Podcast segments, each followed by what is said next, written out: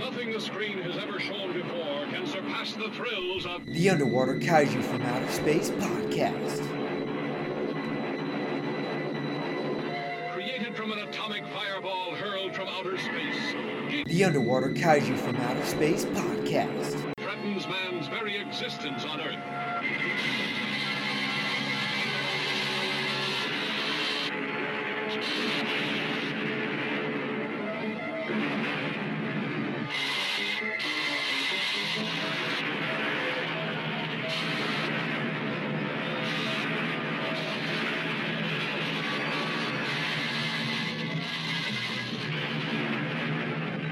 The Underwater Kaiju from Outer Space podcast. Battles Godzilla, Mothra, and Rodan for mastery of the world. Men quake before the terror of their unleashed fury.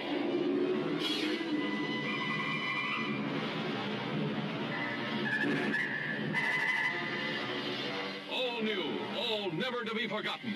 A new high in Visions from Monsterland.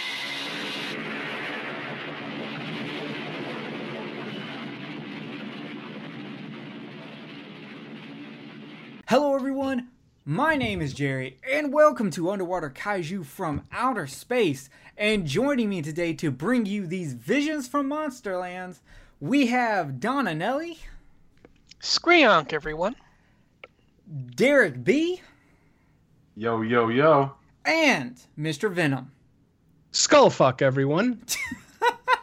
Wow. Alrighty then, and we are the only podcast who can sing to you the entire Jet Jaguar theme song, Punch Punch Punch. We are not covering Jet Jaguar in case that's what you thought we were going. You are wrong. We are tackling our first movie in the Hey Say, Hi Say, He Says area, uh, depending on how you pronounce things. Now I'm gonna go to Don. Don, how do you properly pronounce this? Hazy.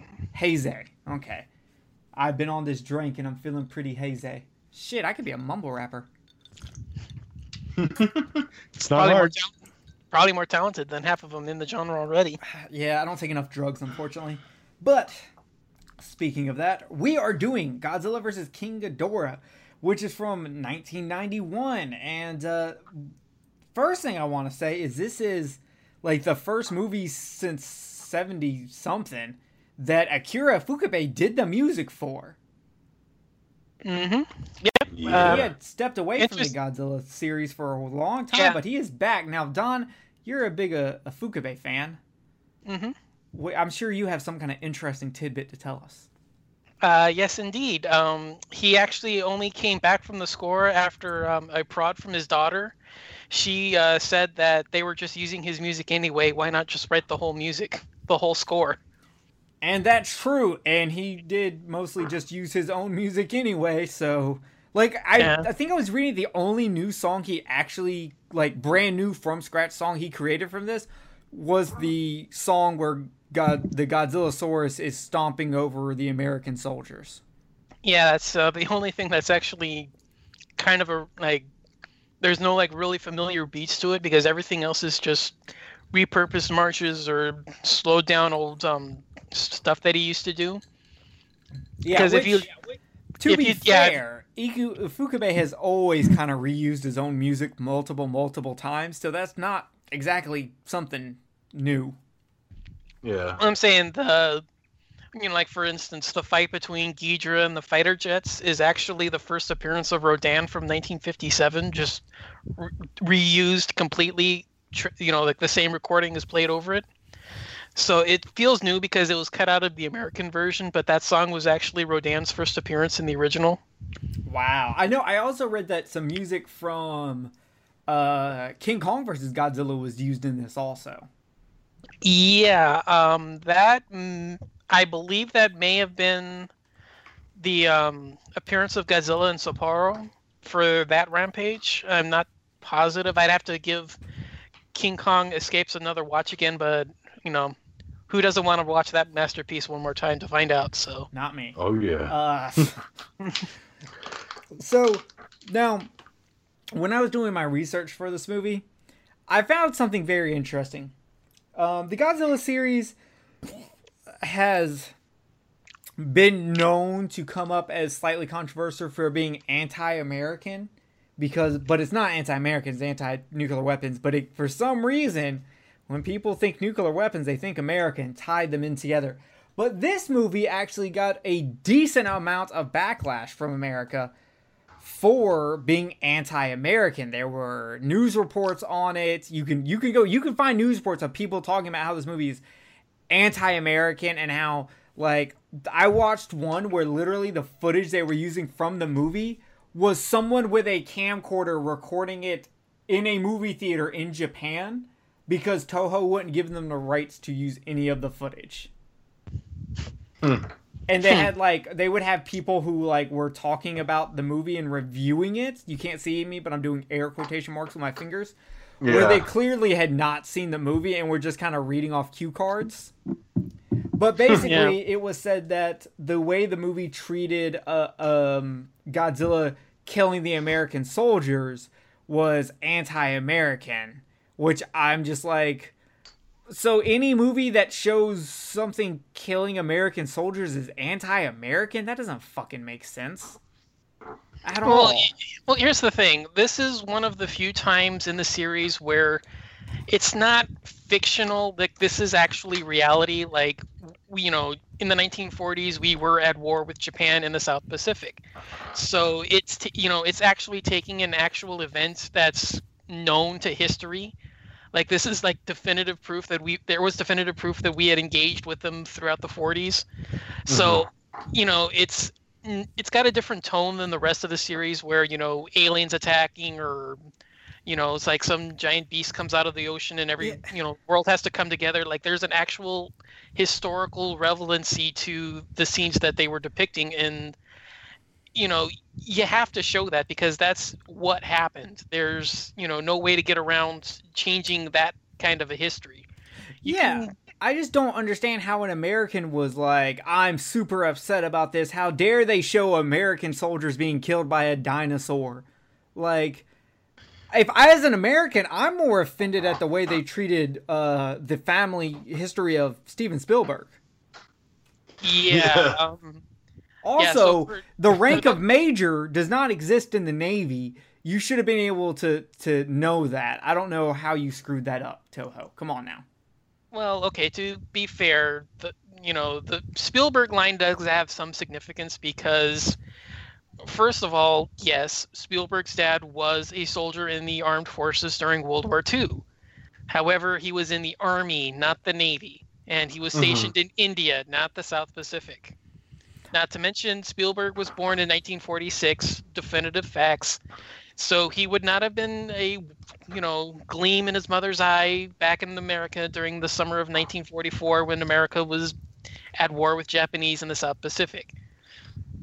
He he was a gleam in his parents' eyes because he came home from the South Pacific and you know got a little randy. Oh yeah. I still like hate the like it's just not like this movie is crammed full of references to American movies and almost all of them are bad. Mm-hmm. Not necessarily the movies they're referring to are bad, but just in general how they're done are really bad. Um, but before we get into bad, now that we've ranted about Spielberg and anti-American sentiment, let's talk our favorite things from this movie. We're going to kick it over to you, Mr. Venom. What is one of your favorite things from this movie? Well, you guys already kind of glossed over it a If little you bit. but say the Spielberg line, I'm kicking you off the show. there will never be one line that'll be my favorite thing out of a Godzilla movie.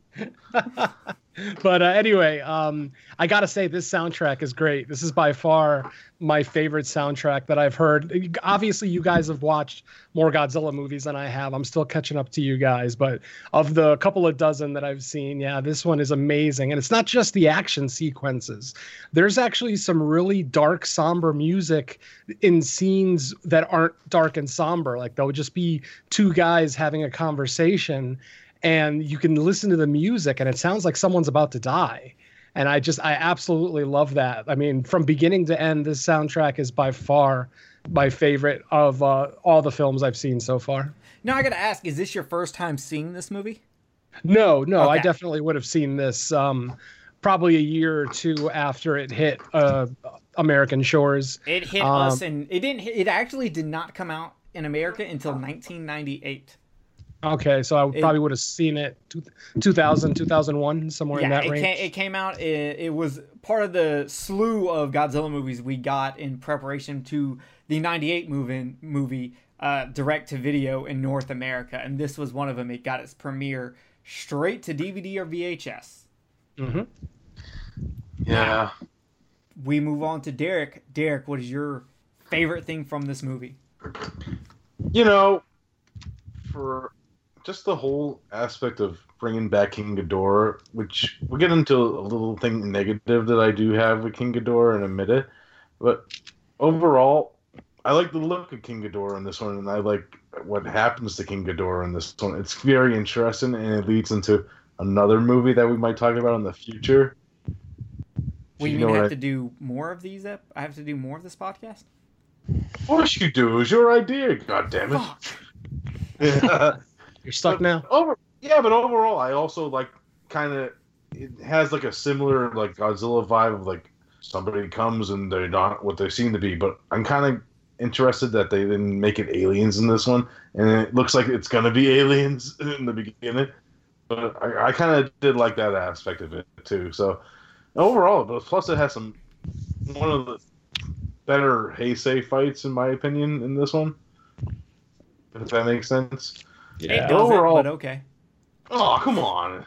Heisei is not known for its fights. Yeah, but We'll be honest. Yeah, but there's some good shit that happens within the actual like when they Well- face off. We'll get we'll get to that and see what you say. Well, But let's move on. Don, what was something you loved from this movie? just the special effects in general. Um, you know, this is one of my favorite Godzilla costumes. Just the amount of detail put into how lifelike he is, just you know, I mean, across the board, he looks impressive. The size, the scale, you know, that thundering roar, those loud crashing footsteps.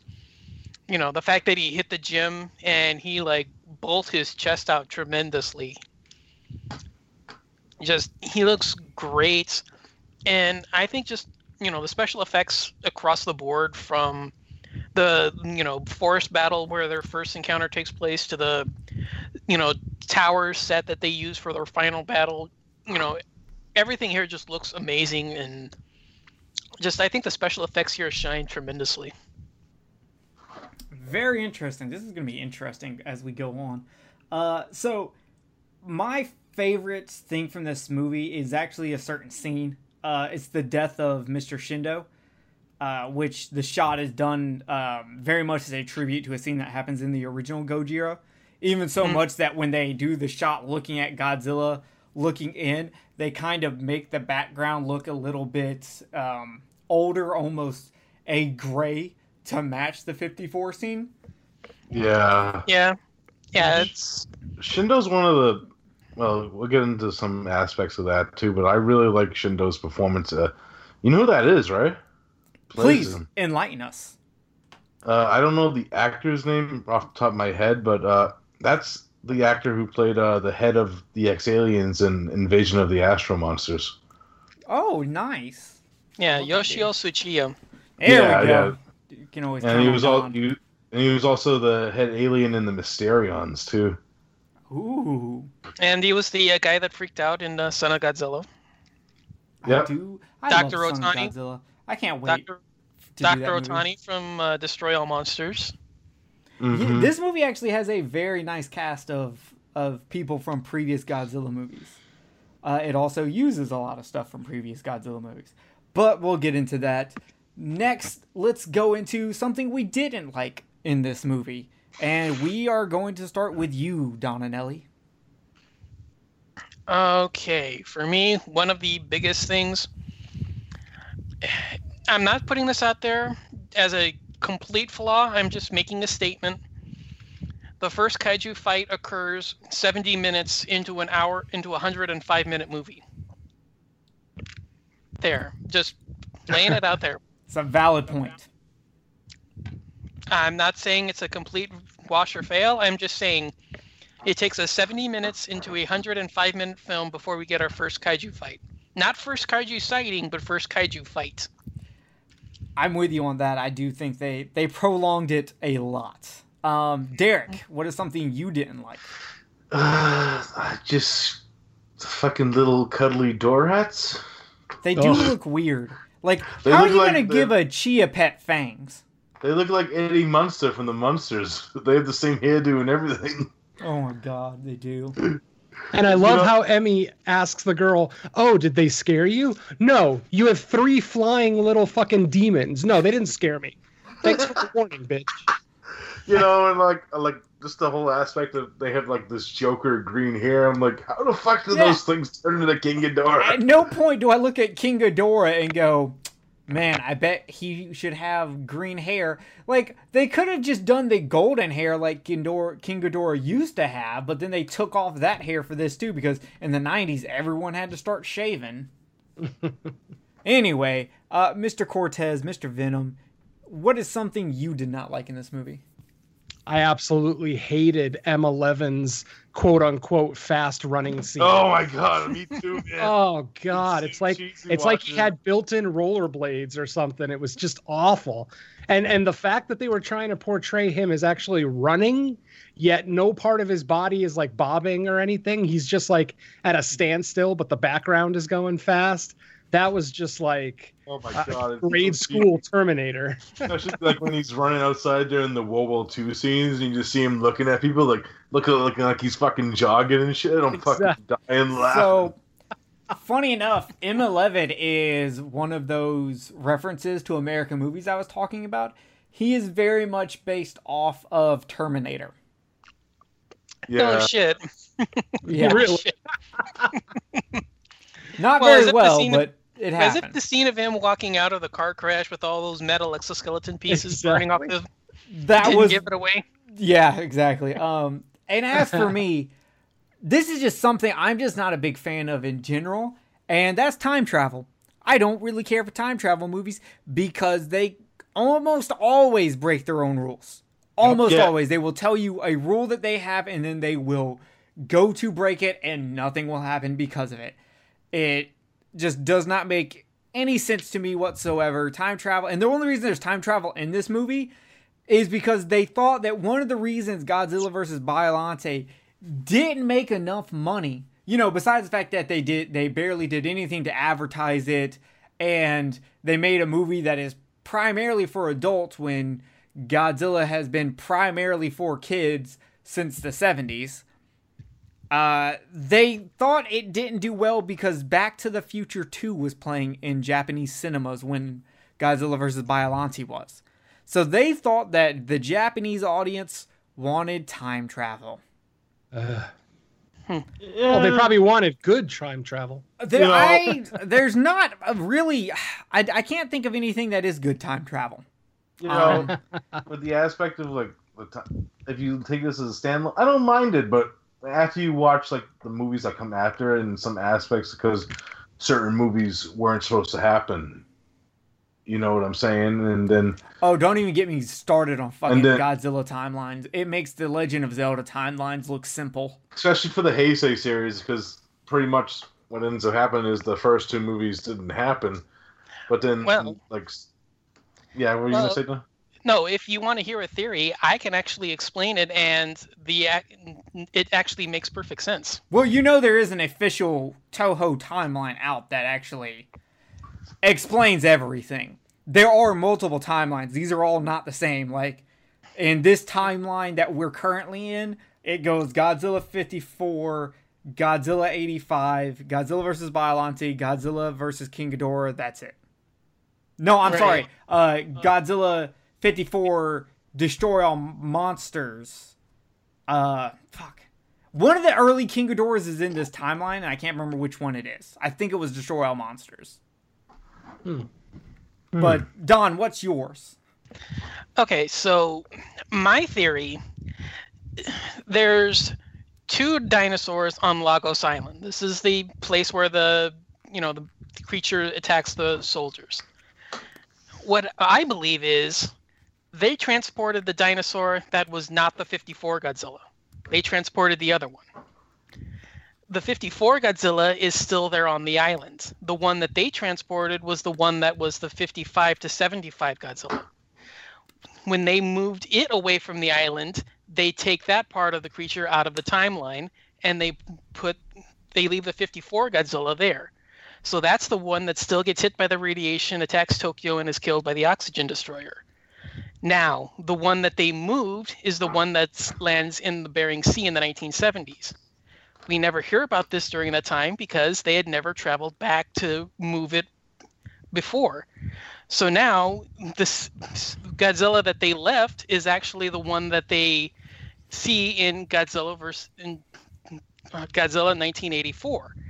So that Godzilla is the second Godzilla that was supposed to have been the one that carried the rest of the Showa series. They what they never what they ended up doing was not altering history. They ended up creating history. This is why I hate time travel movies. Yep. Because even in like what you're saying, there's so many flaws in it.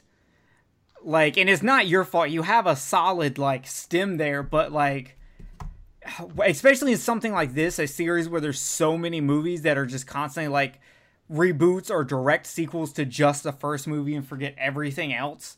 Like, Yeah. there's just no way to make it make sense. And the entire thing of this movie makes no like you transported Godzilla from La- Godzillasaurus from Lagos Islands to a random part of the ocean and it stayed there surviving for 50 years off of a nuclear sub and then came back to life off No, of it never- another nuclear sub.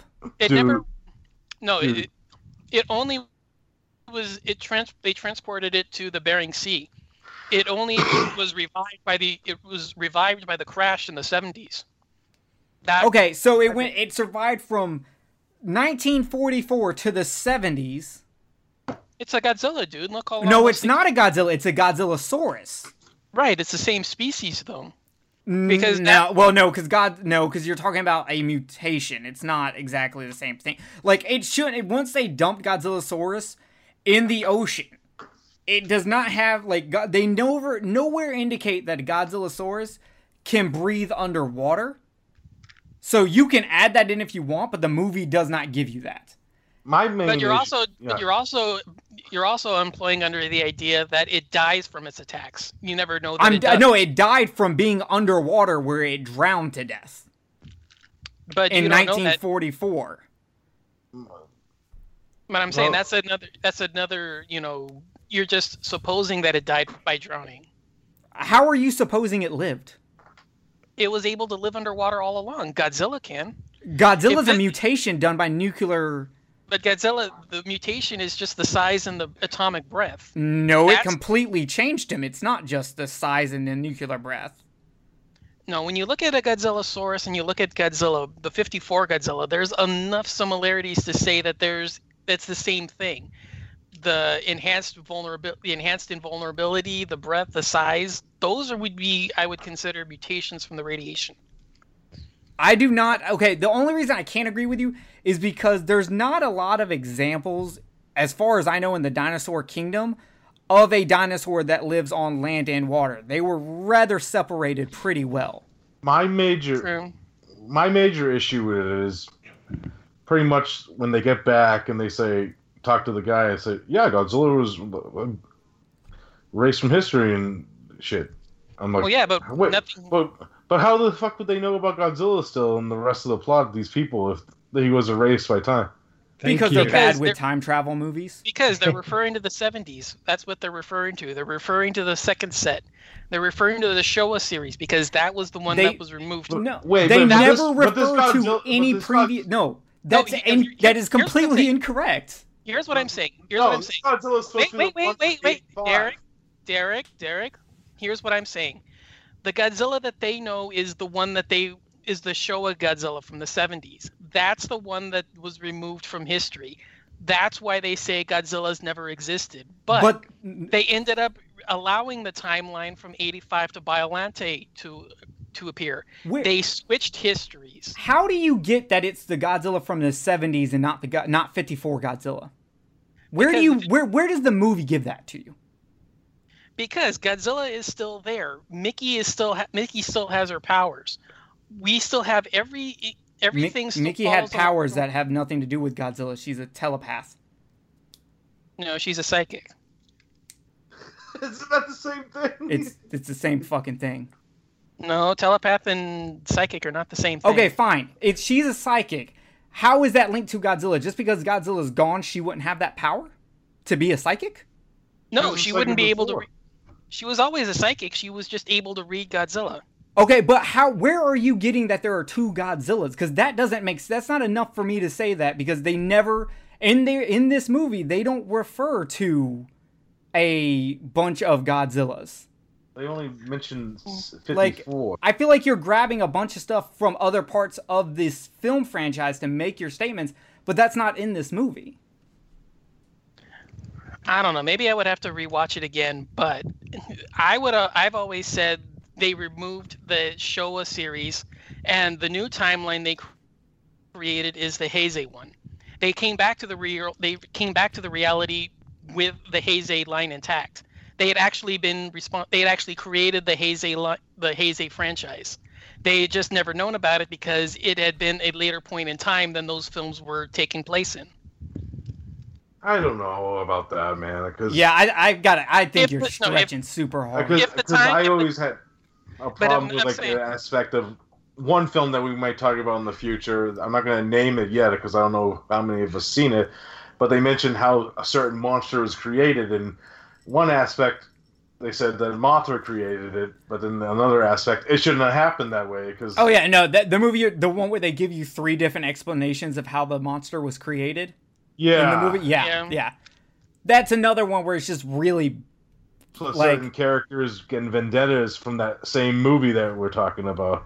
Yeah, like I just personally think like the problem with time travel movies is it makes people come up with these crazy theories of how it works. But just like with the time travel in the movie, it con- with it contradicting itself, most people's theories contradict themselves because they have to go outside of the movie to find other stuff to make it work, and it just never does. And that's I'm not saying like fucking what Don's saying is wrong. To me, it is, but it could perfectly be true. It- But my problem is, is it's always so convoluted, and instead of just giving us a good story, they think they're going to impress us with time travel, and it never works. And I'm not saying that's not a bad thing at all. I mean, you know, it's not a good thing, but you know, who's to say that a convoluted story isn't the right answer? All I'm saying is that, you know, that could be the case. Maybe it's a simple one, maybe it's a convoluted one, but yeah, I know, I totally agree with that. Like I just, Yeah. I just have a hard time with time travel movies, and why I can't get into them. And this is, and I love King Ghidorah. He he is my favorite uh, kaiju. I do not like this movie. I can't. I've tried. I can't. I don't like time travel. I do. I think the costumes in this movie, while look good, they do not film good. All of the costumes look very stiff. Um, I don't know. Like Godzilla looks better in this movie than it did in Biollante because, much like Don said, they bulked up his chest. He grew to 100 meters. He looks just badass. He moves horrible. Um, with King Ghidorah, I don't know why. I can't agree main- with that, man. I can't agree. I love this fucking the way Godzilla moves in this one. Uh, Like that whole scene where he comes off the shore. It's fucking epic, man. I just think he moves so stiff. Like you can tell the guy's having problems moving in that suit. And you see a lot of you see a lot more inserts of the puppet than you did previously. No, no, King Ghidorah looks great too, man. And come on, No. after we No, watched- that's a downgrade. Ghidorah looks No, Ghidorah no, looks like after, shit. after the last one we watched, Ghidorah- fuck, fuck, fucking Gigan when he's fucking moving his wings and shit, and uh, no, man, I can't, I, I can't agree with you at all. Okay, Ghidorah Gigan is is another example of a bad King Ghidorah. But if you look at King Ghidorah in Three Headed Monster or Invasion, he looks amazing. He moves great. It's just in this My- movie, his my personal favorite favorite's Mothra three. uh, well, Uh, then we go into yeah. a completely The- different well, style well, of The high legs. Yeah, Well, well, my- let's that's- stick to natural Ghidorah. Um, but even they, the way they changed his horns, taking them from being these nice like crescent moon shapes to just kind of a straight standard horn, taken off his manes, and they ruined his roar. Now he just has some regular generic roar instead of each head having its own roar slightly Yeah, in a different only octave. I can agree with that. I don't like the roar. Like I like how Mecha King Ghidorah looks, except for the weird fucking ankle bracelets. Here's my biggest issue with the Ghidra thing. Why does three dra- Dorats produce a three-headed, two-winged, two-tailed dragon? You know what? Because I- reasons. nuclear weapons. I like with that one. I'm just gonna say I don't know enough about how nuclear weapons uh mor- morphs things. Like, yeah, it's kind. Why didn't they just have one tiny Ghidorah that was like, you know, regular uh cat size, and it just changed because of nuclear? Why did you have to give us three green-haired uh Jared Leto Jokers? I don't understand that. I'm with you on that, Don. It does Dude. not make sense. Uh, this movie doesn't fucking make sense. Um, Dude, dude, if we, we're fucked in the future if we had to wear those fucking dress suits. I don't know. I think I could pull it off. I think I think Oh, me and yeah. Cortes will pull it off. I don't know, man. Like, Derek, you'll have to dress like M11 and wear fucking cargo pants, and orange shirt, and a vest. dude, that one guy that looked like Larry from the Three Stooges with the green suit. Okay. Shit, I'd, I'd wear that purple suit. I don't care. Originally, my complaint Dude. for the movie before I decided to just go ahead and tackle time travel was going to be costume design. dude, dude, that guy with the purple shirt suit was freaking me out, man, because his eyes are kind of like cross-eyed when he's staring at you. Yeah. There was a lot of lazy eyes in this movie. Did you guys Yeah. notice that? Yeah. At least three, four characters. Yep. And just for the audience who doesn't know, because I listened to a podcast recently who tackled this movie. Uh, I listened to it like two months ago or something, and they just they were talking so much shit on the American actors in this movie and how they can't act, and I'm like, but they never mention why, and it kind of bugged me because I was like, there is clearly a like you can literally Google and find out why. It's not hard. Much like uh, earlier Godzilla movies, uh, like uh, Godzilla versus Megalon, when they need a white actor, they don't hire a white actor. They just hire a white dude, and that does not know how to act, and then just use him because they don't think their audience will care, and their audience doesn't care. I was thinking for the Japanese audience. Their Japanese audience does not care. Right. So unless that person is playing a main role because it's American co-produced, like Invasion of the Astro Monsters or War of the Gargantua, or Godzilla vs. or I'm sorry, Frankenstein conquers the world, no one cares. And so this was something they commonly did. So for that podcast that I will leave unnamed, who apparently decided to do no research, even though you're a Godzilla podcast, they're not actors. That's why they're bad actors. That would be like asking fucking Derek to just go. Derek, uh, we need someone to be a figure skater. Can you just go out there and do it for us? And then we're I gonna get really can. mad when you can't. Jesus. like it, like I just so I wanted to clarify that. Like there are things to complain about in this movie. That is not one of them because that's just kind of something that happens in Japanese movies a lot. Yeah. And and to be fair, because I've seen both cuts, when they're speaking in Japanese in the original version, they're not awful. Their Japanese is, I would say, tolerable. It's the dub that makes them sound awful. Yeah, this is not a, a this is not like a Nick Adams thing where Nick Right. Adams talked in English and then they overdubbed him in Japanese. No, those people live in Japan and know how to talk Japanese. Yeah, in the in the in the original version, when they're speaking Japanese, they're tolerable. They're not awful. They're tolerable, and it's only when they got dubbed into English in the American version that it just highlights it more. I think that's what. It, I think that's the best way is that it highlights it more because that's obviously not their voices. Yeah. Yeah. All right, so let's get into let's go back to the suits. Um now, Derek, you you like both the suit. Uh, I guess all three of the suits because technically there's two Ghidorah suits. You like all three of the suits, right? Yeah, I love Mega. Well, I, I'll agree with you about the roars and shit, but I don't mind. Well, no, I'm I just like talking about the, the I like the, suits. I, I like the new updated look for King Ghidorah because it makes sense that he's not like a space monster. He's kind of more organic made, so it kind of makes sense why he doesn't They- look the way that. But they only changed like two things: his horns and the and they removed his hair. Yeah, exactly. It- It's just he's more organic looking to me. Like it makes more sense the way that his origin is. I don't know. I just I guess just wa- I guess that's true since most people who go to chemo lose their hair. I guess the Dorats would lose their hair. Well, man-made or not, those things, those wings of his in the forest fight, those things are plastic as fuck. Mm-hmm. Yeah, That- I, I that is not- personally That is not living tissue. Yeah, That I is- definitely agree. Well, I will say this. It's always hard to make something that's winged look actually winged in movement. Yeah. That's just hard to do. Yes. But I do think they do look worse in this movie than they do in certain other movies. I just in general, I don't think e- any of the costumes move right. Um, but Jerry, we not me, Jerry, but Mr. Cortes, Jerry, we haven't really heard from you. What are your thoughts on the suits? Um, Godzilla was all right. I mean, he he didn't blow my mind by any stretch. I'm I'm still more a fan of the Millennium Godzilla over this guy. Um, I just like the how angry he looked, and obviously he's more colorful too. I understand this one's probably a little bit more realistic to a giant mutated lizard, since it is just pretty much you know a f- one monochrome kind of look to him. So I'm okay with that. Um, the atomic breath looked fine, so I'm always down with that. Ghidorah, yeah, I had my problems with Ghidorah. I don't, I don't necessarily mind uh, that he lost his hair. As a man who shaved his head in the '90s, I'm totally on board with uh, that decision.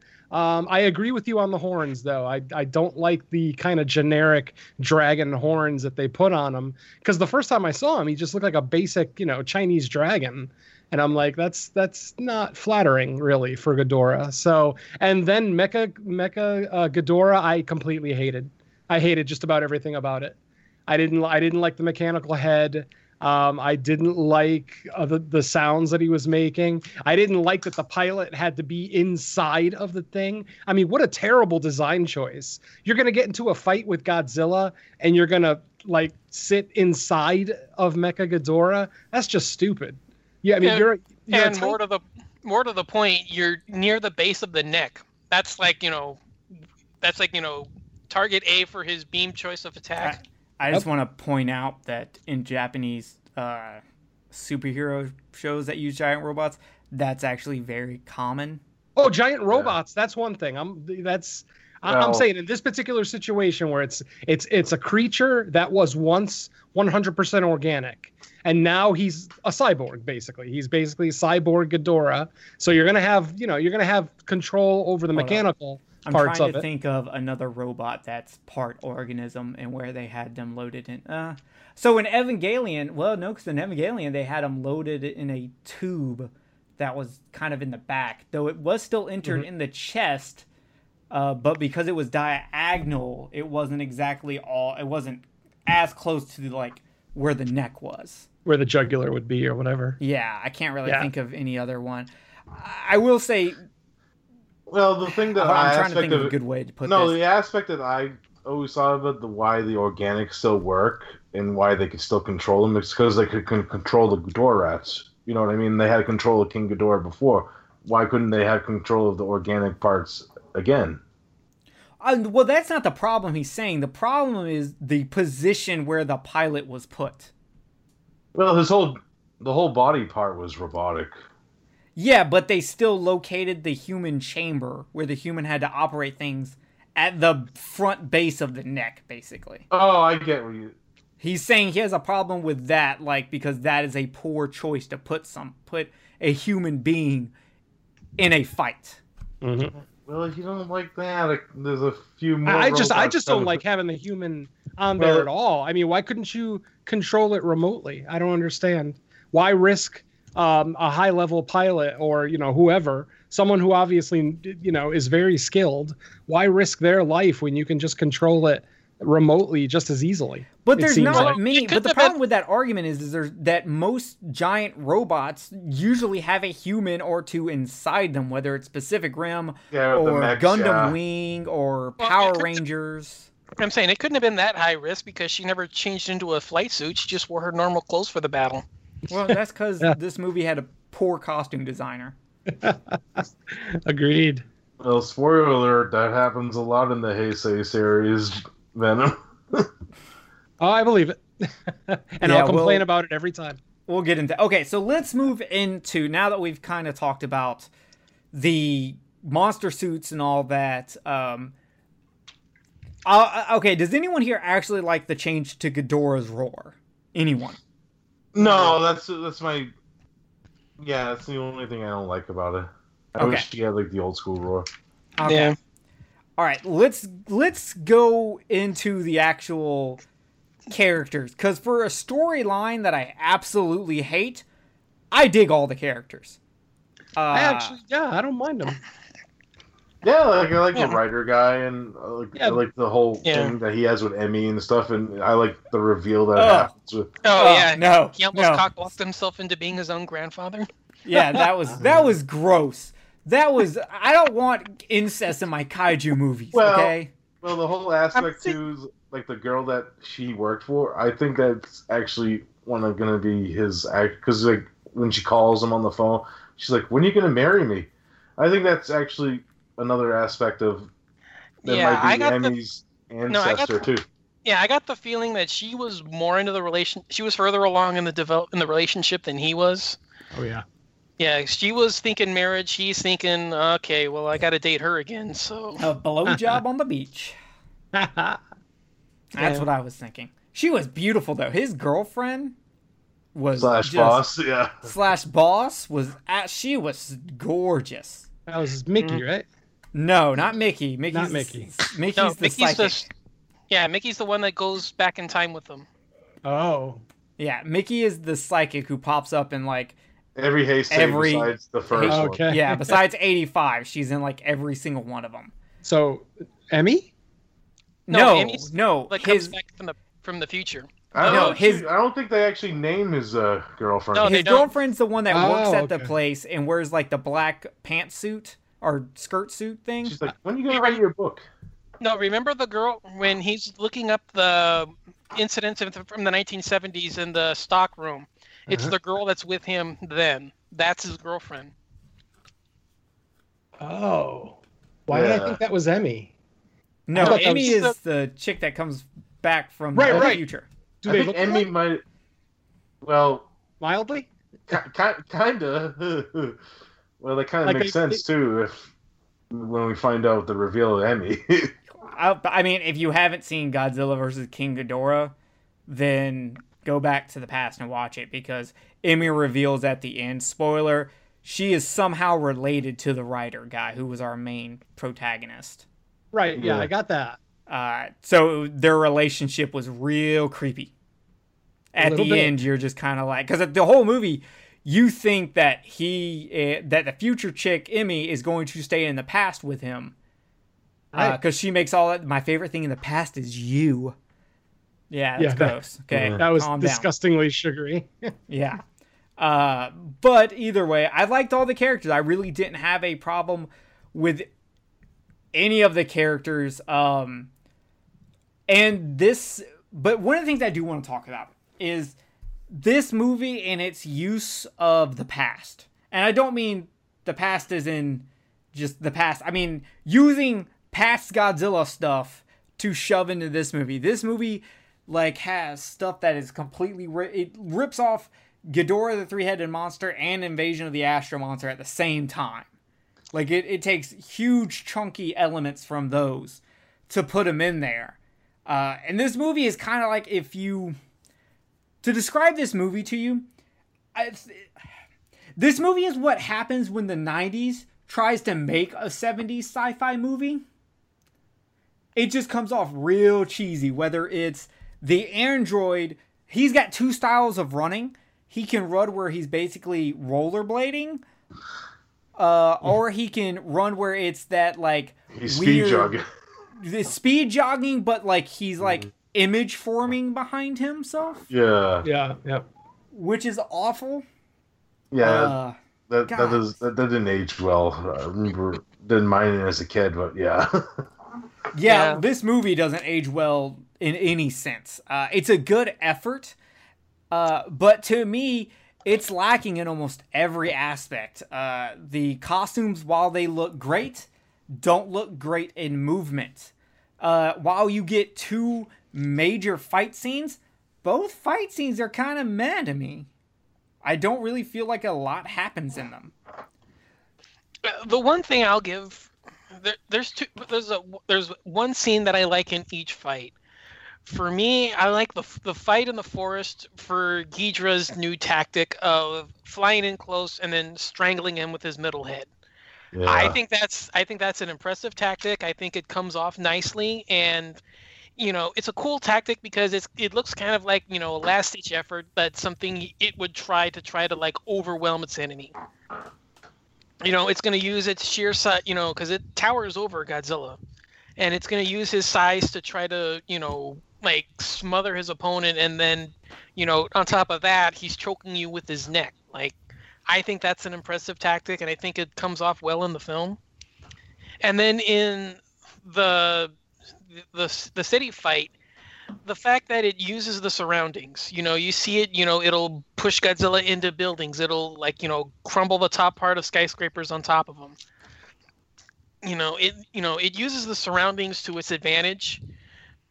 You know, it's not exactly new it's not a new tactic, but it's just something that, you know, I kind of enjoy because you know, it, you think about it, you're trying to contain Godzilla. You're not trying to let the fight spread to Tokyo because you're trying to save the city. You're not, you know, you want to keep it in that general area.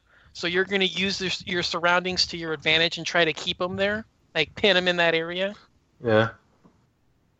So I- you know, I I mean, you know, if you're gonna do a traditional fight and you're gonna take up something like what you would see in like Godzilla Raids Again, or you know, like you know, the film the next year afterwards in Mothra, where you're gonna have the fight take place throughout the entire city, you're gonna end up razing most of the place to the ground that you're trying to save.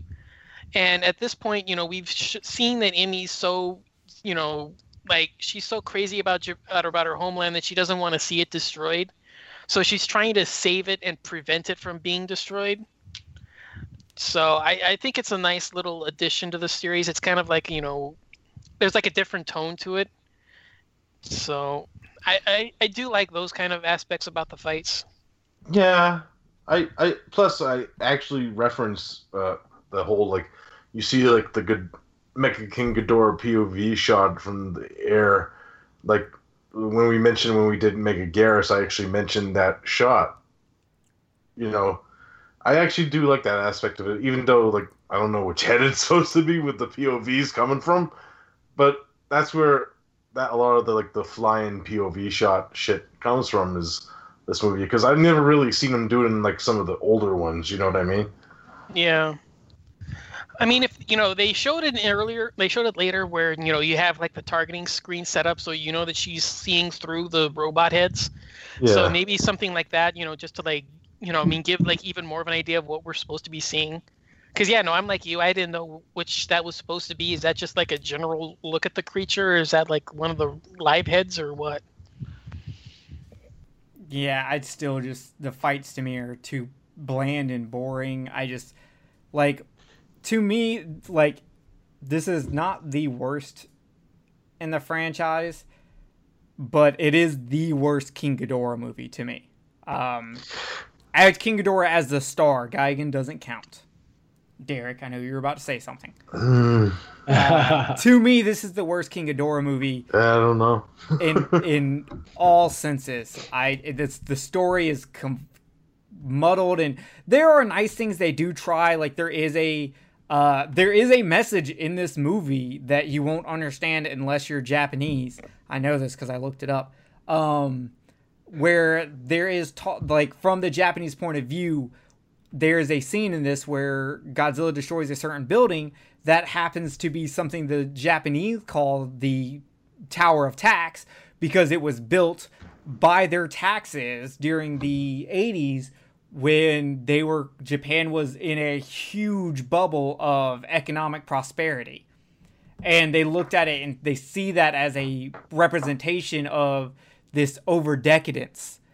And part of the movie, the whole reason the time travelers come back is because they want to stop Japan from being an economic power that it eventually comes where it buys whole continents. It buys up Africa and South America. Like it it's it's rising basically they want to stop it from getting too big for its britches because they want every country to be the same. That's and the only reason Emmy leaves them is because the way they want to do it is completely different than the way Emmy thought they were going to do it. Because they were like, "No, nah, fuck that, we're going to destroy it and then rebuild it how we think it should be." And Emmy was like, "Yo, I didn't agree to destroy everything," and I'm just sitting there like, "Emmy, you're the one who released the Dorats." You're the one who created a giant monster. You could have taken over Japan with your fucking mothership laser guns, your laser gun that looks surprisingly like a stormtrooper's gun in Star Wars, by the way, and fucking highly advanced androids. Okay, you could have taken, you probably could have taken over most of Japan with that. Uh, I don't think you needed to create a monster to do that. So I'm just saying you're a little naive and or dumb if you thought bringing a monster to this was not going to mean things weren't going to get destroyed. Hell, you, part of the plan was to destroy a few cities before going to Tokyo, and you were okay with that until they were like, now we're going to destroy Tokyo. You're not a very good person. Your your jetpack's cute though, so I'll give you that. Oh God. the noise it made. Yeah. so like to to me for every good thing I can point out in this movie, I can go on a huge rant about something in the same category of why this movie's works. And there's shot even like my favorite sh- scene in the movie uh where Mr. Shindo dies. I don't like Godzilla blinking. It does not look real. Like Godzilla blinking looked terrible. Um, The first time I saw it, I actually was okay with it because I've always one of my biggest pet peeves with kaiju costumes is the lifeless eyes. And the first time I saw him blink, I'm like, hey, look at that. There's actually some life in those eyes. I totally see what you're saying because it looks awful, but it just was different enough that it brought a smile to my face. fair enough, and it's just like um, at the when Godzilla and Ghidorah fall into the water before they remake, or was it when they fall into the water when King Ghidorah, Mecha King Ghidorah uses his uh, bondage equipment? uh, that looks excellent. Them underwater looked actually really good in this movie. Uh, there are scenes in this movie I really like, and I do recommend watching this movie. But I think it's me in general. I don't like the Heisei era. Um, to me, for some reason, those movies just don't look right. They're like in the Showa era, every when it's campy and bad looking, you just kind of go, "That's the time." But in the '90s, they try to go for this like realism, and I'm like, you spent so much of your budget trying to do special effects outside of your kaiju that it ended up hurting your kaiju. Uh, They tried to make us care about the human story in this movie, which is fine. Almost every good kaiju movie has a good human story. But they just went too far. It became too convoluted and it just didn't work. And I think it hurt over. This movie is an example of trying way too hard after a failure. Even though most people love Godzilla vs. Biollante, in Toho's eyes, it was looked as a, as a failure. Um, and this is them bouncing back and trying way too hard. And I think in the next movie in the Heisei area, uh, Godzilla versus Mothra Battle for the Earth, they kind of realize it, but they also once again go, what other kind of movie trope can we do? Sci-fi sci-fi time travel didn't work. What if we copy Indiana Jones in adventure movies? Like the 90s is just them trying a lot of weird things and most of it not working. I don't does anyone else feel that way? Like is anyone here about to tell me the Heisei era is their favorite era of Godzilla movies? No. Uh, there's a few I like, but I'm not gonna sit here and say that you know it's the best or it's you know filled with awesome classics because I like a few. I like bits and pieces from other films, and there's a few that I I actually like, but I, I'll be honest. I think the Millennium series is far better than this. Yep. I, I agree with you completely. Um, so I'm just not a big fan of the Heisei era. So yeah, when we do Heisei movies, you might not like me, uh, audience, because I come down a little hard on them. And It's if, all, it's all good, left- man. if we haven't left the call by now, you're fine, man. yeah, sure. If they're still listening after my rant about time travel, there's I not much didn't that's leave- gonna I didn't take leave- them I out. didn't leave the call, so I'm okay. We're still here, man. You're fine. Yeah, uh, I just uh, fucking. It's time your travel. opinion, man. It's it happens. It's my opinion, and I'm allowed to be wrong. Damn it. Personally, I I grew No, up it's your opinion, and as, it's your opinion, and as long as you can say what it's, as long as you can state it and defend it, you're good. I, don't care what actually, it- yeah. Yeah, I- I grew up with the Heisei movies, so I I like them. I I can say like I have a lot of memories and nostalgia for them because I grew up with them. You know what I mean?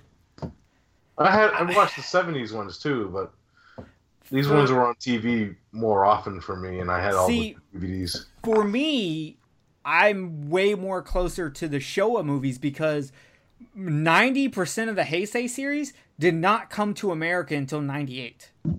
Uh, besides Godzilla 1985, they none of them showed up um, until 98. Yeah, that's right about when I first started wa- seeing them. And I had was- already been deep in the Showa era as a kid watching Godzilla movies. So by the time I started watching these, it wasn't that long before I actually went and saw Godzilla 2000 in theaters. Yeah. Same here. Yep. Yeah, I saw it too, man. So See, I grew up. I grew up in the '80s watching this, so for the most part, uh, it was the '70s Godzilla movies that I was seeing on TV mostly. Yeah, I seen like I said, I seen them too. But I grew up with these ones too, and plus after '98 and shit when that came out, I'm like, let's just say this is better than Godzilla '98 right now.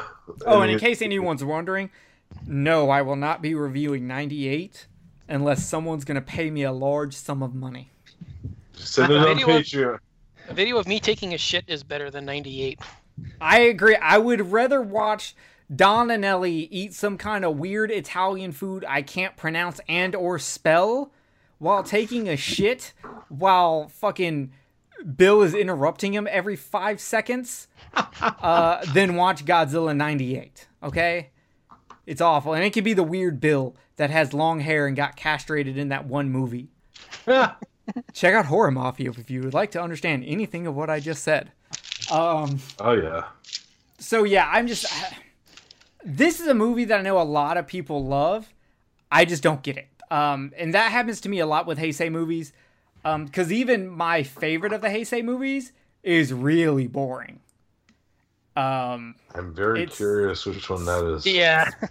uh, it's Space Godzilla. I think- I love Space Godzilla. I love the way Space Godzilla looks. That movie is boring. That's yeah, it. we'll get to that when we cover it. Yeah, we'll get to that one too, because yeah, we'll talk Yeah, we'll about get- that one. We'll get to that when we cover it. That'll be the one movie that I have to like defend in shame. Uh, but Go to the front so- of, put your dunce, cl- dunce hat on and go to the front of the class. For real. Uh, it's mostly because I think the design for Space Godzilla is just fucking wicked. That's probably so the one good. positive I have. Uh, but yeah, the movie's goddamn boring. Uh, I'm not a fan, and so in the Heisei series, I'm not a fan of a lot of the storylines they attempt. Uh, I, I think most people would agree the top three from the Heisei series involves uh, the Return of Godzilla, uh, either the in- international version or the Japanese version, not the American version. No. Um, or eh, for some reason, people fucking love Godzilla versus Biollante. Like it's Or some right over here. elevated kaiju. Right movie. over here. Right over Exactly. here. uh, and then obviously, to me, what is the best of all the Heisei Godzilla movies? Godzilla versus Destoroyah. Yep. Yeah, that's That my. is- oh I defend Biolan- I defend Biolani, but yeah, no, I agree. Destoroyah is the one that keeps on rising for me. Yep. Yeah. Biollante Yeah. is one I've never been able to get behind.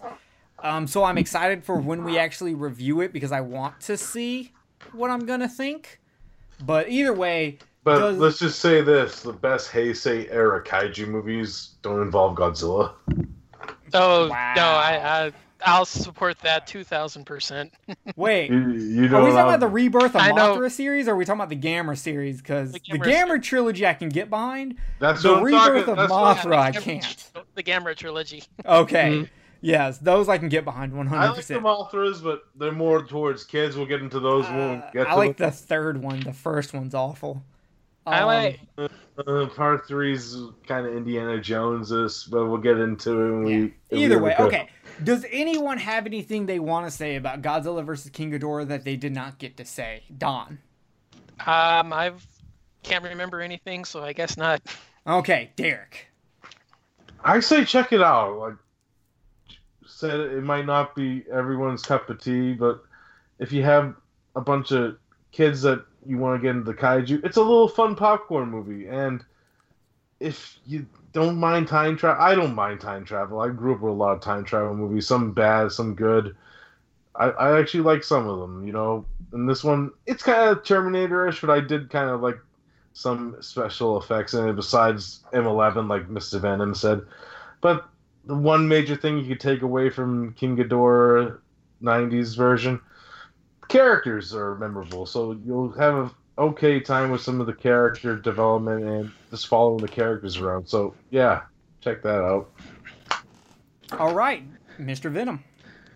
This is the first Godzilla movie where I kind of liken Godzilla to Jason Voorhees in the sense that at the very end of the movie, both Ghidorah and Godzilla are, you know, lying as we assume dead at the bottom of the ocean. And then, of course, Godzilla starts twitching and then finally gets up. And e- even this week watching it, I said, yep, this is where he became Jason.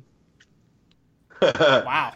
I was, Um, I was waiting for Alice Cooper to play after that scene. huh? Oh, God. uh, no, Godzilla, when it comes to rock music, they prefer the talents of Sum 41. or Blue, Blue Oyster Cult. Well, no, I was talking about strictly Toho. They they prefer Oh. Sum 41. Yeah, that's true.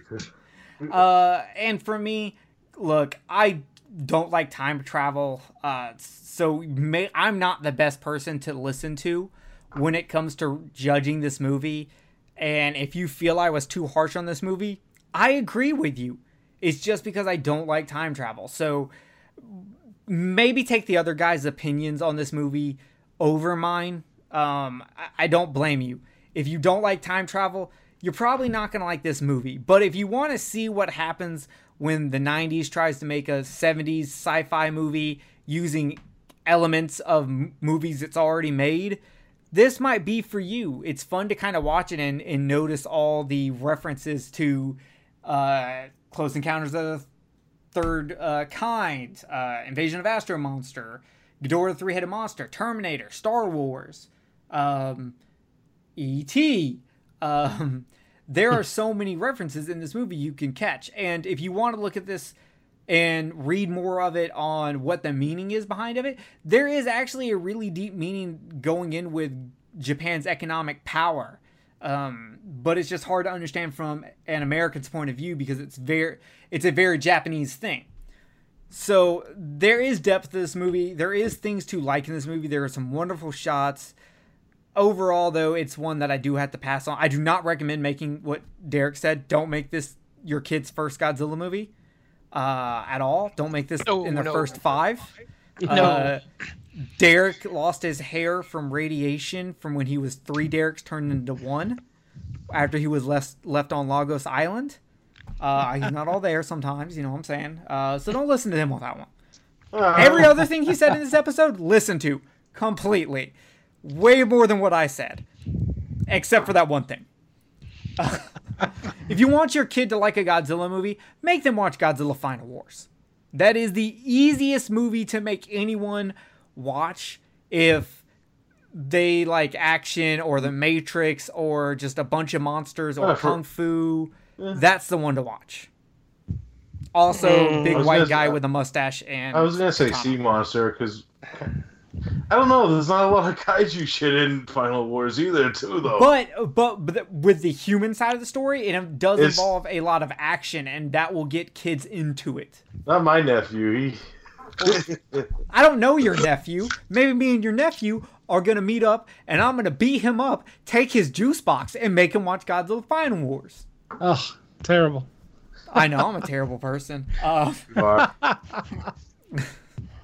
okay, so that's it for Godzilla vs. King Ghidorah from 1991. Next, we move on to the Ultraman report. All right, so with the Ultraman report this time, I am not going to host it. In fact, I'm passing it off to Derek. Derek, it's all yours, man. Take the reins. All right, Ultraman report time, episode six. The Coast Guard Command or the Coast Guard Order, it depends on which version you watch. I'll say both titles. Uh, which originally aired on August 21st, 1966. Uh, very interesting starting this one out because uh, if you know, if you guys knew going in about the Ultraman show when it came to us, they edited a lot of stuff out. So I was kind of confused, and I thought my player was fucked up. What about you guys? Yeah, I uh, I kind of had that same feeling because it's just you know a hard cut into the Japanese. It's like, wait, I, I didn't I switch over to the English subs? Why, you know, did I make a mistake or? Yeah, it got me. I ended up watching the intro like three times. yeah, me too, man. I hear you there. I am uh, one of the very few lucky people who knew ahead of time um, from different Godzilla forums that the whatever was cut out of the American episodes were re-put in for this DVD release. Um, and I know, and it, it's probably I don't own the like cheap Mill Creek version. I own the the more expanded version. So like the first print. So I I knew it was coming, but I could see if I had not known, I would be confused as shit. Yeah. Mm. But anyways, then we get the classy Ultraman intro. Then we jump right into the story where we see the science patrol sitting around, learning some new reports. We got Fuji talking about a large shark that was reportedly killed. It was, I believe, in the actual episode, they said it was like 65 meters long. Yeah, it's a fucking Meg. Yeah. so, so there's megalodons in these oceans, which kind of makes sense since there's kaiju also. So it doesn't surprise me, you know. But yeah, the way that this shark was killed, Arashi, of course, says it's a boat hit it, but then it says that it's bite marks. Fuji claims that there's bite marks on the shark, so it wasn't a boat or shari. What size? It wasn't a boat could- boating accident. you know, what kind of boat would kill a megalodon? Anyways, was it like an oil liner? but other than that, then we get news happening with Hayata's thinking something's up with this creature's death. And of course, Fuji then confirms Hoshino's in the same area where this attack happened, which is Yokohama. Then we enter Yokohama, which is like this pier ocean area, and we introduce Hoshino and two of his friends. Uh, looking at the sights, they're very intrigued by a ship loading cocoa beans because they love chocolate. What kid doesn't? Course, then when they're peeking with their binoculars, one of Hoshino's friends sees a peculiar-looking thing in the water. No one else sees it, so they're like, "You're seeing things, dog." But Hoshino uh, spots two gentlemen that look familiar to him. He's like, I think I've seen these guys before. So let's follow them and see where they go. They follow him. One of his friends ends up losing his shoe. And then, of course, the girl's like, it's some goofy, like, kaiju kid shit that happens here. So they end up losing the uh, two guys Hoshino thinks that he sees, so he ends up calling the Science Patrol up. And inside the phone booth, there's actually, ironically, an image of one of the characters that Hoshino's seen, and it is the diamond smuggler known as Diamond Kick. Greatest name ever. Greatest name today. No, ever. This is when I become a video game character. That is going. My name is going to be Diamond Kick. It sounds like it sounds like the unfilmed Sean Connery James Bond movie. James Bond in Diamond Kick. Imagine a theme song to that one. Diamond kick. If you're if you're like a like a badass Muay Thai fighter with like I don't know adamantium legs and you can kick through buildings, then I'm okay with Diamond Kick. Oh, Otherwise, that- I can't. you know I can't, what? I can't agree. that's so crazy because I actually am. Ah, all right then. That's Oh. acceptable. All right, so craziness there, but moving on. So Hoshino ends up phoning the science patrol in, and the English dub it gets kind of loosey goosey with the translation because, as we see, uh, they mention the monster, and uh, the start the captain laughs it off like, "Ha ha, ha, there's no monster." But of course, when you watch this and you're like, They've been doing that for the last five weeks. Why the hell are you laughing off the report of a monster? you know. Yeah. But uh, Jerry brought in an interesting point uh, off air. Jerry, you want to mention oh, that? yeah. So whenever they do the episodes where they have a lot of the Japanese clips in, I'll usually leave the English subtitles on the entire time, which I don't normally Mhm. do, because there, it's such a vast difference in what's being said. But what's funny is, it, like in the English version, they're laughing at him talking about a monster like it's not real, as Don just pointed out. That's what they've been doing. But in the uh, subtitles for the Japanese version, it's actually Hoshino talking about Diamond Kick uh, and him spotting him. And they don't believe him that he saw a diamond smuggler named Diamond Kick. And they're laughing it off. And, and so it's actually, so in the Japanese version, it works really well. In the English version, it makes you go, really? That's like Velma not believing Shaggy about seeing a ghost. Or Shaggy or Scooby not believing Shaggy. Or Gozuki not believing in his, his body length. Spoiler coming up soon. Oh, that's funny.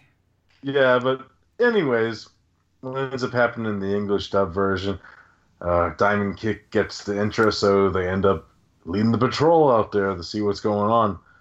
As this goes on, they're still kind of searching for Diamond Kick. You know, uh, they end up running into this old fisherman who overhears like Hoshino's friend talking about a monster, and he's like, "Oh, it has to be Gasora, the monst- local lizard from Brazil that likes to eat insects that protect cocoa beans, pretty much." So, as he's telling this story, smoking on his little pipe there, what ends up happening?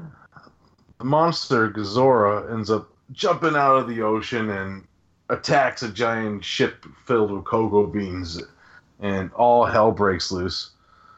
Uh, while this is going on, Hoshino and his friends end up running into a warehouse, uh, and they end up running into our infamous Diamond Kick. Diamond Kick. where him and his uh, buddy there are searching through 10,000 bags of cocoa beans just to find a shipment of diamonds. Not really great in thinking of his plan through, you know what I mean? But uh, one of the friends ends up making a noise, and Diamond Kick and his buddy there end up capturing said kids, holding a hostage situation now. You can't see my face, you seen Diamond Kick's face. like he's some fucking important person or something. His name is Diamond Kick. Of course, he's an important person. I hear you. I hear you there, man. But the science patrol ends up coming over, uh, talk to the locals. They search like uh, the warehouses and stuff first, and they kind of find hints that maybe Hoshino was there, and they also find the smuggle of diamonds. So they end up patrolling, and they also make a plan to capture Gasora.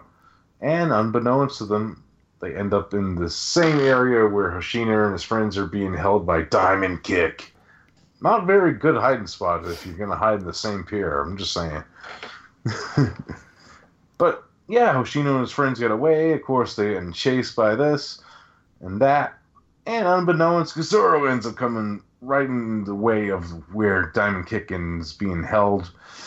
Uh, as we learn uh, through a line of dialogue that kind of skipped over a certain part.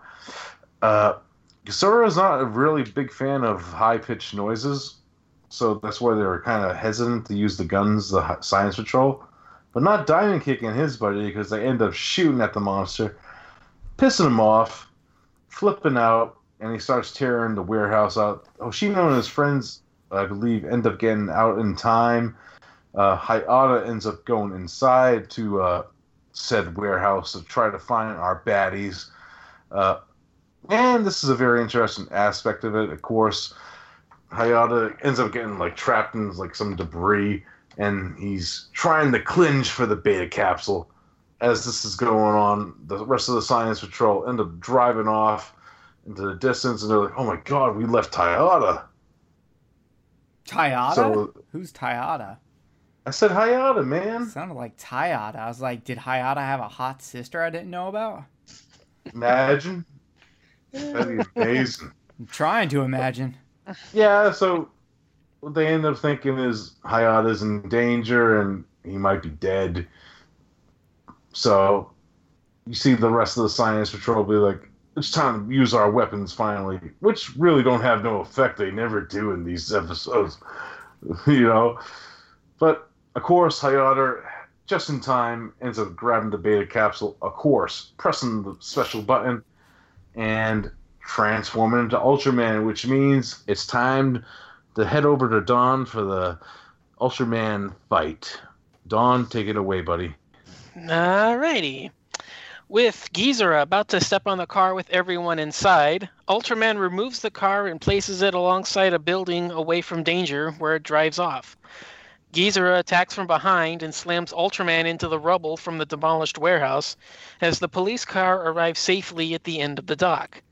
With everyone watching, Ultraman squares off and flips Gizera into another pile of rubble, but it quickly gets back to its feet and the two begin grappling for position. A kick to Gizera's face sends it onto its back when Hoshino notices the color timer is starting to blink, causing Ultraman to back away from the advancing Gizera. As several wild grabs for the tentacles on its head miss and the color timer begins blinking furiously, an onslaught of support from the kids nearby causes Ultraman to take flight and recharge, coming back and squaring off with Gizera once again. Gizera backs him close to the water's edge, and a last charge sends both into the local bay, with Ultraman and Gizera continuing to fight. Ultraman lands several chops to Gizera's back and tries to roll it into position to remove the fabled tentacles. Once he d- manages to do so, a frantic Gizera slips beneath the waves, never to return. Yeah, so that ends up happening. Thank you, Don, for that awesome fight detail. hmm So, what ends up happening, of course, after the great epic fight, Ultraman departs with his schwa, you know, his flying capabilities, flies off, and Hayata miraculously, after they mourn him because they think he passed on, we see Hayata in the distance holding our two great smugglers, Diamond Kick and his buddy.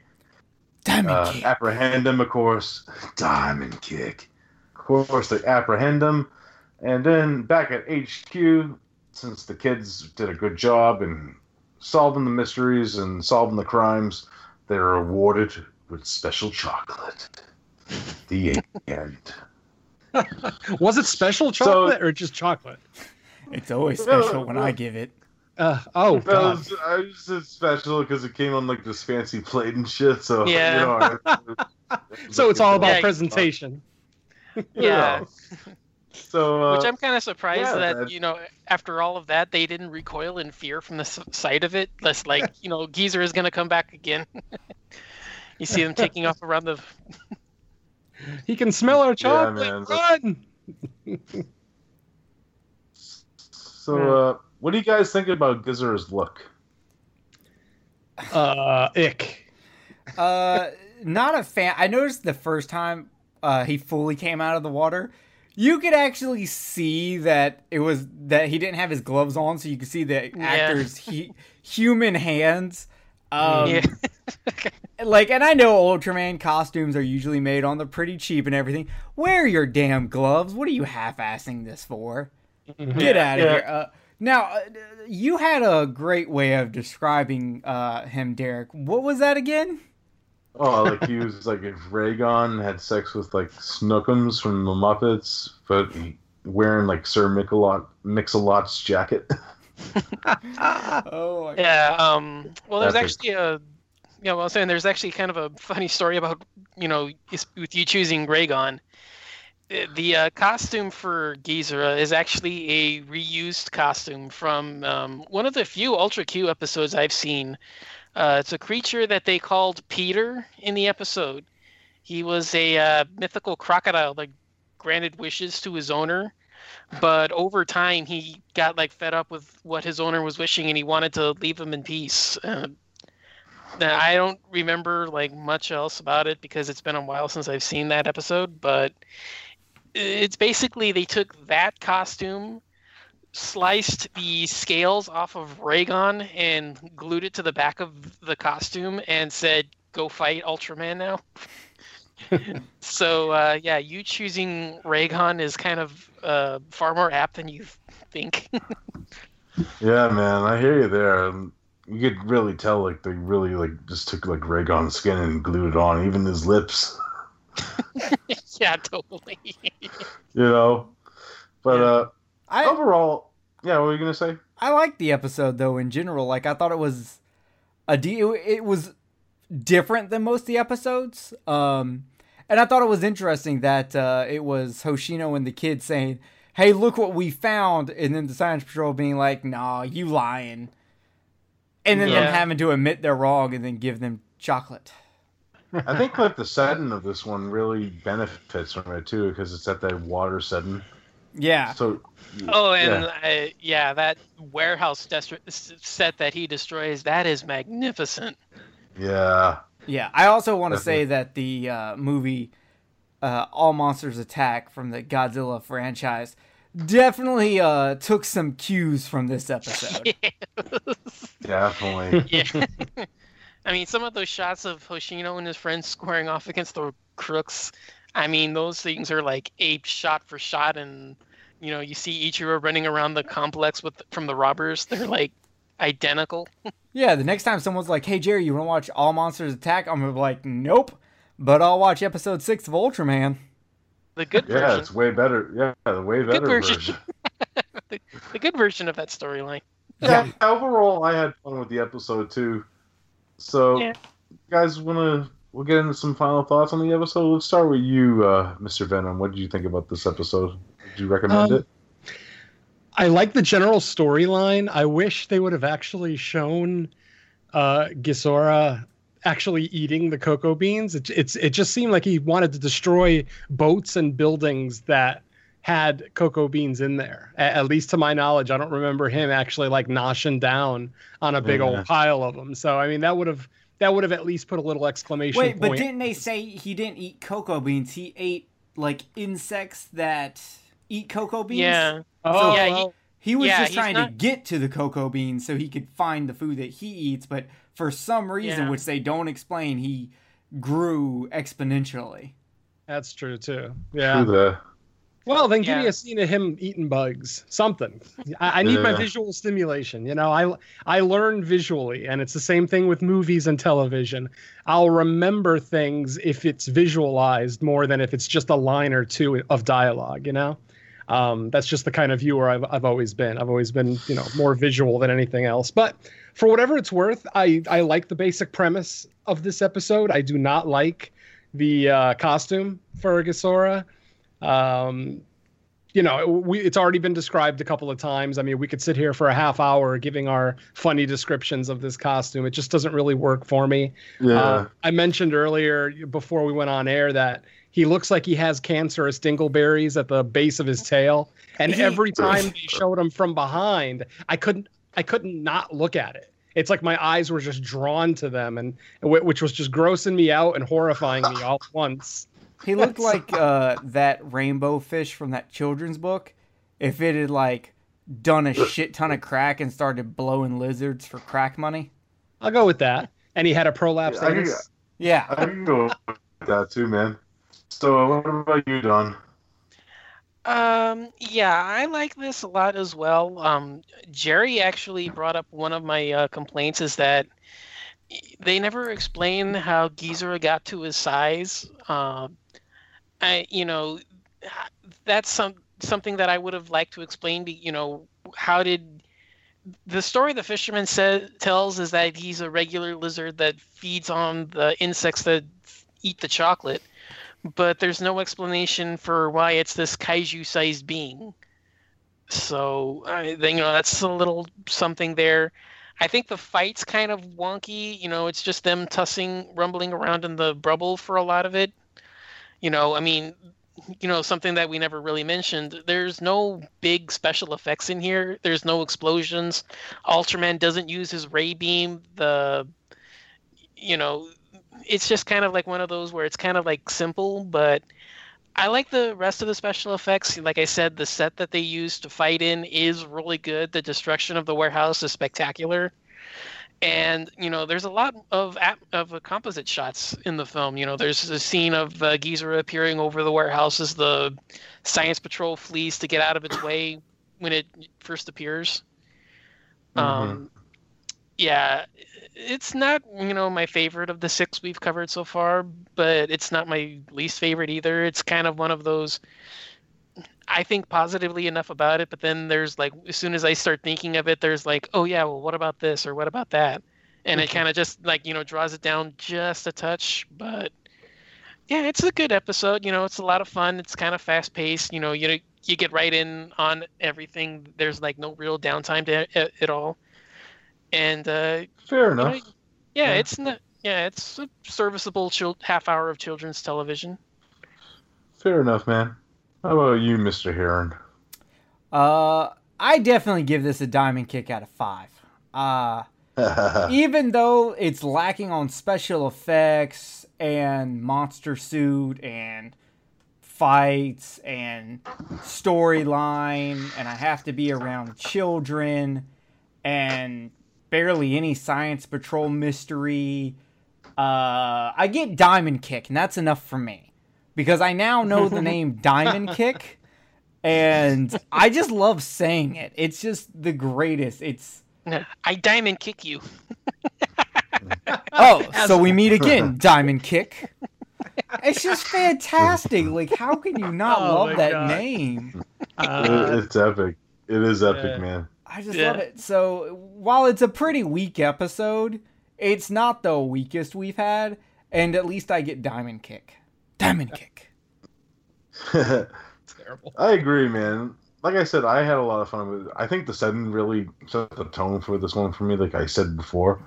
And uh, you know, there's a lot going on within it, even though there's not a lot of like kaiju action per se. At least the human stuff is okay and it gets the job done for what it is, and it's done a lot better than all monsters attack, so that's a plus.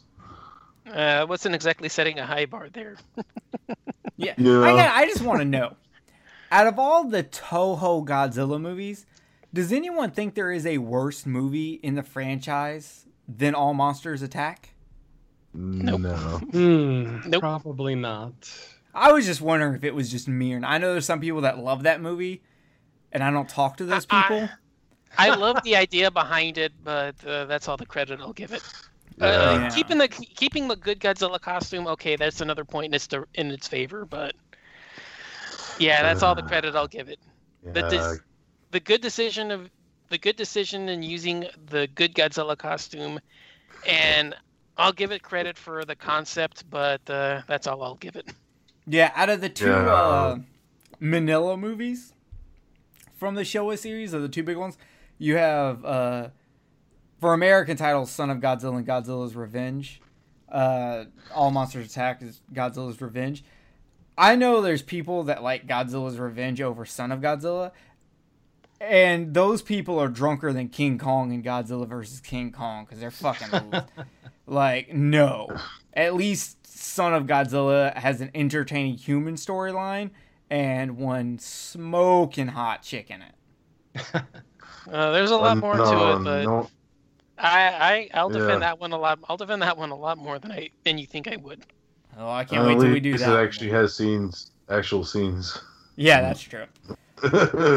Well, all right, guys, that was our Yeah, we'll episode into it. of Ultraman. Thank you, Derek, for taking charge on that one. We're gonna mix that up and give it and let everyone kind of rotate on doing an Ultraman episode. And after we've all done it, you can all tell us uh, who you want to do it, or we won't listen to you and we'll just keep rotating it because I don't care what you say. Um, uh, let us know what you think of Godzilla versus King Ghidorah. Let us know who you agree with, what you think of time travel in the movie. Who do you side on for the time travel debate Don and I were having there? Um, and thank you for watching. Watching, listening. Well, if you're on YouTube, watching, listening, whatever you're doing, I don't care what you think. Uh, this is our Visions from Monsterland. Keep an eye out next month for episode 7 and keep an eye out for some brand new commentaries for the Hanna-Barbera Godzilla cartoon series. Uh, Derek and Don and I knocked out two episodes, so you'll have two episodes coming. Those will actually, if all goes right, will be in the video format and they will actually be on YouTube if YouTube doesn't bitch me out for it. I'm hoping that they let me do it because they let me do it with the real Ghostbusters. We'll see. Uh, anyway, though, we are out of here. Make sure you check out all of us on our own podcast. We'll quickly go through those. I, Jerry, do Kill the Cast. Derek, what do you do? Cinema Attack and all its like sideshows. We actually have uh, another sideshow coming out in the secret. It's a little secret secret right now, but of course, episode 20 will be recorded next week. So it's coming in the upcoming weeks. Very excited to be recording with the guys again. If you PayPal me five dollars, I'll tell you what the secret is. If you PayPal, if you PayPal me fifteen, I'll tell you that there's a secret podcast that Derek's gonna do. Why would they pay you more when I when I'm asking for less? I'm making a joke. I need the money. I need the money. he money. does. He needs That's to buy true. that Godzilla versus Biollante. I need the money for that Blu-ray. Oh my guys, guys, hold on, hold on, hold on, hold on. Before we before we continue, Don Anelli told us a story that last week he passed up buying the Godzilla vs. Biollante Blu-ray for fifteen dollars. And keep in mind, this is an out of print Blu-ray that goes for at like at minimum usually around fifty dollars, so that he could buy. I'm sorry, what was it again, Don? Flesh for the Beast. Flesh for the Ble- Beast Media Mix, which you can literally get on eBay for like $8 all day, every day. So shame him so he feels so bad for not doing that. Uh, and Cortes, what podcast do you do? I know you got like 20 of them. Uh, let's see. I got the horror cast. Uh, my my latest podcast is Beneath the Zenith, which I do with a couple of Don Anelli's compadres from his Horror Mafia podcast. Um, you can also hear myself and Mike Merriman on the Evil Episodes presents Just the Movies and the Theme Warriors podcast. And actually, there's a third one. You can hear Mike and myself on Rad Radio, the All 80s podcast. And then I have a, just like Mr. Derek, I got a super secret podcast coming up that I can't talk about yet because plans haven't been finalized. But in the next, I don't know, I'd say two to three months, I should have an announcement on that one. Nice. Uh, that sounds great. Don Anelli, where can they find you at? All right, uh, I am doing the Horror Mafia with uh, several of Jerry's co-hosts from Beneath the Zenith. Uh, we are approaching episode 50, which uh, should be a fun surprise. We've got uh, listener questions, we've got topics of discussion, we've got Sopranos, and we're going to have a special surprise that uh, you're just going to have to wait and find out what it's going to be. But uh, it's going to be a it's going to be a real blast if you know what I mean. I hope it's cake. They're actually putting firecrackers inside of a duck's anus. That's why it's a blast. Well, that's only a surprise for the duck.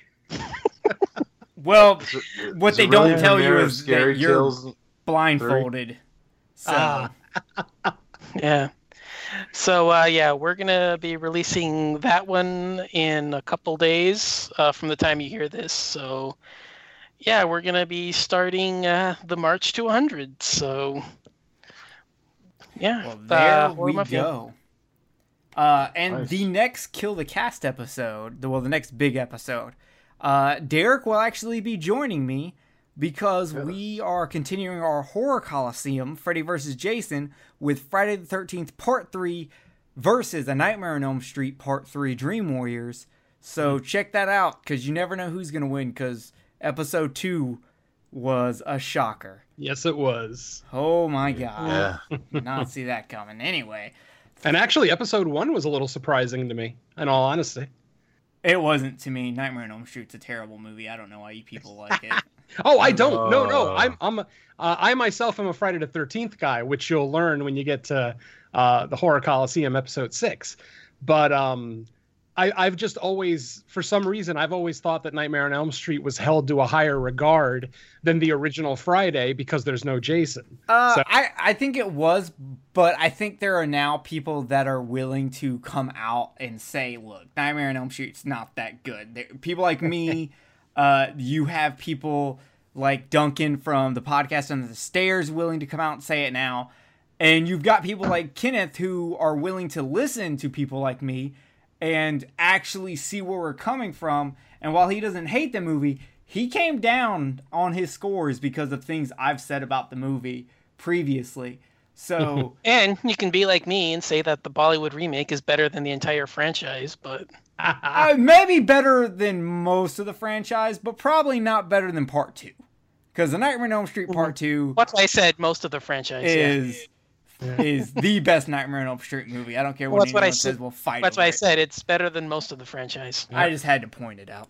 But uh, What's the name of that one? It's like McCall or something. McCall. Yeah, McCall. Mahakaal.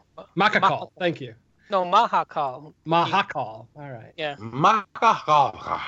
Because I've I've heard stories of this thing for years, and I've I've not experienced it. So I, I Oh, gotta God. I gotta do some homework. Yeah, Uh, Mahakaal. It's M A H A K A A L.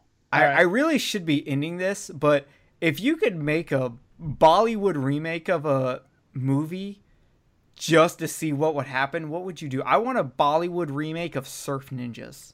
Hmm. I want to see a Bollywood remake of King Kong versus Godzilla. Oh my god. You see I don't actually- want to see Godzilla romantically dancing with King Kong. I do. my choice would be a Bollywood humanoids from the deep. Oh jeez. Oh my god. Fish god. rape. Lots of fish rape. A lot of fish rape while singing. mm. There's a fish dick in my ass. I've got to Uh, run away. I don't know. I would probably like see a Bollywood remake of the Green Slime. Nice. All right, Either that all or right. Lost Boys. I got, I got, I got. A, I could actually see a Bollywood remake of The Lost Boys. That could actually be real. Kinda, yeah. Uh, all right, I got to cut it. That's it for us, guys. Thank you for joining us on these visions from Monsterlands. We will see you next month, and we actually already have our movie picked out. So join us as we do Toho's The H Man. We're we're gonna dive into the science fiction part of this podcast. Um, so let us know what you thought about this episode, and we will be visiting your ears later on next month. and be careful of those cocoa beans.